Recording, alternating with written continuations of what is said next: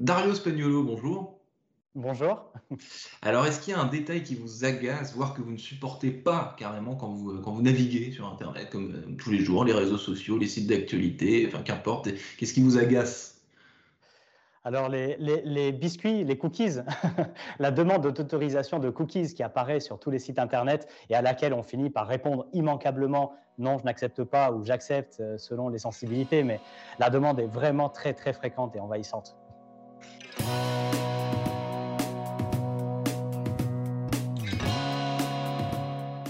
Bonjour à tous et bienvenue au Talk Décideur du Figaro en visio, avec aujourd'hui sur mon écran et sur le vôtre Dario Spagnolo, fondateur de l'école de développeurs web O'Clock, donc 100% en ligne, hein, une école de développeurs. Euh, depuis presque 6 ans, vous faites partie euh, des pionniers parce qu'à l'époque, des écoles, des formations similaires, il y en a assez peu. Aujourd'hui, c'est un peu différent. Mais il y a 6 ans, le paysage était moins fourni, disons.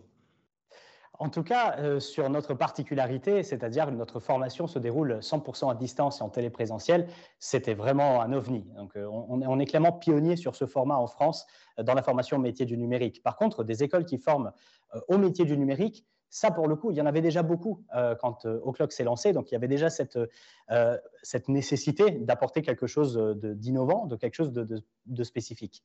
ce concept, donc vous venez de citer de, de télé présentiel qui aujourd'hui Covid oblige et distance oblige, etc., etc. Tout ça parle à tout le monde, mais, mais au début, euh, on, vous prenait au sérieux parce que c'est des concepts novateurs comme ça, on se dit mais c'est pas possible en fait. La formation, c'est pas c'est pas comme ça que ça se passe, même pour l'informatique peut-être d'ailleurs.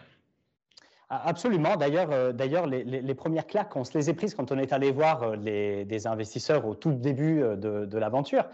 Euh, et, on n'arrivait pas à, expliquer que notre vision de la formation à distance était radicalement différente de la, manière dont la formation à distance fonctionne d'habitude, euh, où on consulte des contenus, des vidéos enregistrées, et on n'est pas en contact direct avec des, formateurs, euh, des, tuteurs.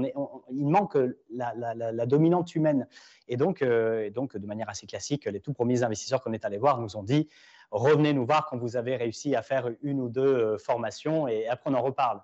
Mais bien sûr, euh, c'était ça, c'était pour ça qu'on allait les voir. Faites vos preuves et on en reparle. Hein. On n'est pas certain de ce qui se fait. Euh, Dario, Dario Spagnolo, justement, expliquez-moi comment concrètement se passe un cours typique et surtout comment est-ce que le déroulé de ce cours typique a changé, a progressé, s'est amélioré peut-être année après année depuis, depuis les débuts? On est assez fidèle au format d'origine, finalement. Donc, euh, alors, une classe chez O'Clock, c'est une, classe virtuelle. Euh, elle compte 25 apprenants pour un formateur. Et euh, les cours commencent à une heure précise, d'où aussi le nom O'Clock. Et donc, à 9 heures pile, le cours commence. Et donc, les apprenants sont connectés à une solution de classe virtuelle qui s'appelle Sleepers et qu'on a développée chez O'Clock pour permettre justement cette, euh, euh, cette interactivité, cet engagement et euh, qui embarque un petit peu notre vision de la, de la formation en classe virtuelle. C'est très très différent, peut-être on aura l'occasion d'en reparler, mais c'est très différent de ce qu'on entend par ce qu'on utilise généralement pour faire des classes virtuelles, des solutions plutôt de visioconférence. Et donc le cours commence à 9h, de 9h à midi, on est dans une phase où le formateur accompagne le cours, a fait des démonstrations, pose des questions, il y a une très très grande interactivité. Et ensuite de midi à 13h on déjeune normalement. De 13h à 15h, le cours reprend sur cette même modalité. Et à partir de 15h, euh, on, fonctionne sur un format qu'on appelle celui des challenges, c'est-à-dire que là, la classe virtuelle s'interrompt. Et les apprenants vont euh, se retrouver soit en, individuel, soit en petit groupe pour réaliser des challenges, c'est-à-dire des, des, mises en pratique de ce qui a été vu un peu plus tôt dans la journée.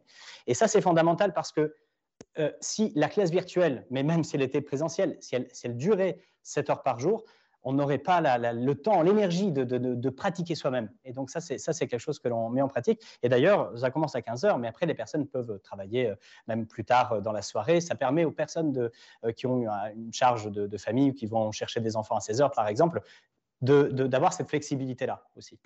J'allais vous demander justement, Dario Spagnolo, vos, euh, vos, secrets euh, pour, pour, réussir un cours en, en téléprésentiel, mais quand je vous écoute, vous me parlez de ponctualité, euh, vous me parlez du, prof qui est devant 25 personnes, vous évoquez des temps de déjeuner, des temps de récréation, si on veut, des temps de liberté. Donc finalement, on, Je sais ce que vous pensez. Oui, je sais ce que vous pensez. Finalement, on, a emprunté énormément de choses à la formation présentielle. Bien sûr, la pédagogie doit être doit être pensée pour mettre l'apprenant au centre. Donc, on pratique différentes modalités, mode projet, de la classe inversée, de l'apprentissage par les pairs. Donc, la, voilà, euh, ce, n'est pas parce qu'on se retrouve euh, en classe virtuelle plutôt qu'en présentiel euh, que l'on doit oublier les, évolutions de la pédagogie moderne.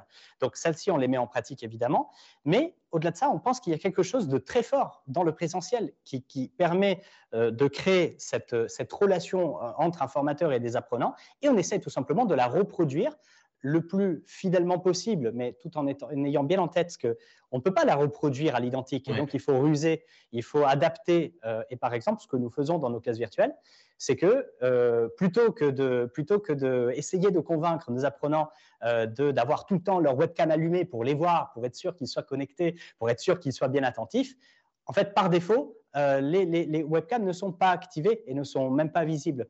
On, utilise beaucoup l'interaction écrite, le chat, les sondages, les réactions, les emojis ont une place prépondérante euh, dans, nos classes virtuelles. Et c'est donc, euh, d'autres formes d'interaction et d'échange et que, que l'on met en place. Et donc, comment dire, ponctualité, donc ce qu'on disait avant, mais pas, c'est-à-dire les écueils euh, du numérique, c'est-à-dire la petite lumière verte qui indique qu'on est là, euh, la webcam forcément allumée. les cours en ligne, c'est pas du flicage, quoi. Il y a, la liberté, il y a la liberté aussi de, euh, d'allumer sa webcam si on le souhaite, d'interagir si on le souhaite aussi. Et, surtout de, choisir les modalités. C'est-à-dire que euh, ce qu'on demande aux apprenants, c'est d'être, euh, d'être actifs, d'être engagés. Bon, alors, une chose, c'est de le demander, une autre, c'est de créer le contexte pour euh, le rendre possible. Mais surtout, on essaye effectivement de laisser un maximum de liberté dans les, dans les moyens d'expression, dans les modalités avec lesquelles les apprenants travaillent ensemble, progressent et, et, créent une unité, créent un collectif. Ça, c'est une base, mais par contre, chacun va pouvoir y aller de la manière qui, qui lui correspond le plus, tout simplement.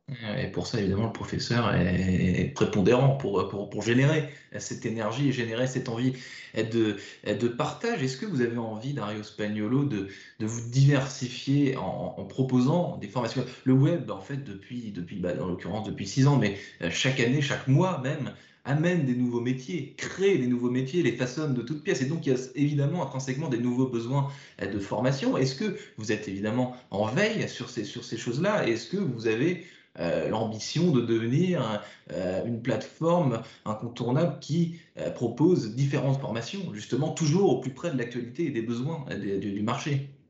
En effet, et c'est l'un des objectifs de la levée de fonds que l'on a réalisé euh, ce mois-ci.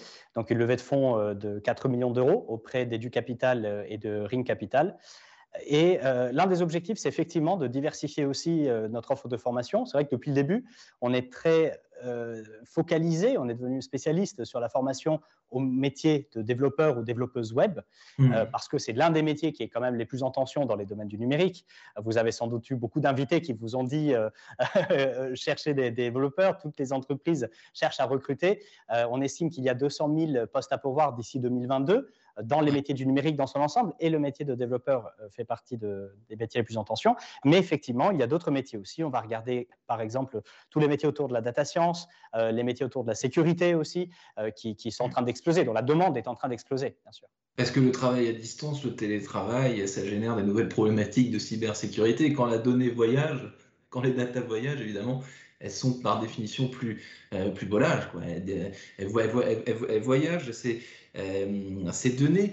Euh, les élèves aujourd'hui, euh, Dario Spagnolo, pardonnez-moi, j'ai du mal, j'ai peine à croire le, ce fameux cliché, pour reparler d'un cliché, que, que vos élèves sont tous jeunes. Je suis convaincu qu'il y a des, des quinquagénaires parmi, parmi, vos, Bien sûr. vos élèves. Alors dites-moi un peu qui, qui profite cours chez O'Clock? La moyenne d'âge, c'est entre 30 et 35 ans. Euh, donc euh, déjà, rien que la moyenne d'âge, elle montre qu'on n'est pas dans le stéréotype du jeune qui, se forme.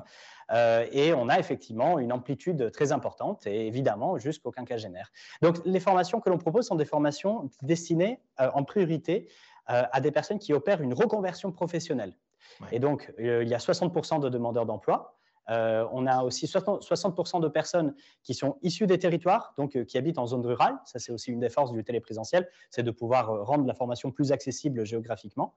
Et donc, il y a quelques personnes qui sont, qui sont, qui sont jeunes, qui, qui, qui, voient nos formations un peu comme une formation initiale accélérée, qui n'ont pas forcément envie de se lancer dans de, dans de très longues études et qui ont envie d'avoir un, un, niveau opérationnel assez rapidement. Mais effectivement, ce n'est même pas la majorité. En réalité, c'est la majorité, c'est plutôt des personnes qui ont déjà connu une expérience professionnelle auparavant et qui veulent rebondir. Euh, soit par euh, choix, parce que c'est quelque chose qui leur faisait envie depuis très longtemps, euh, mmh. soit bah, malheureusement, ils ont peut-être perdu leur emploi ou ils craignent de le perdre suite à, des transformations dans leur contexte professionnel. Mmh. Dario Spagnolo, dernière question, j'ai épluché votre LinkedIn et je n'ai vu que des expériences professionnelles, des jobs en rapport avec le digital. C'est vrai, vous n'avez jamais bossé ailleurs sur une autre matière que, celle, du, que celle du digital. Eh et, si on remontait encore plus en arrière, mais LinkedIn ne le permet pas, on, découvrirait que j'ai commencé à 7 ans sur, euh, sur le premier ordinateur euh, en 1990 et effectivement, je suis tombé dedans euh, très tôt et, j'étais passionné. Et d'ailleurs, c'est aussi cette passion-là que j'essaie de transmettre au-delà des compétences.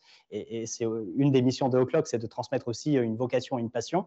Et donc, il y a énormément de choses hein, dans le numérique. C'est vrai que ça peut paraître peut-être un peu restrictif, mais on, peut, on peut être dans le numérique tout en étant dans la technique ou dans la communication ou dans le commercial ou euh, dans, des métiers support ou transverses. C'est quand même extrêmement large. Hmm, le passionné Dario Spagnolo, donc fondateur d'Oclock, merci infiniment d'avoir répondu à mes questions pour le talk décideur du Figaro. Bah, je vous dis à très bientôt en ligne. merci Quentin.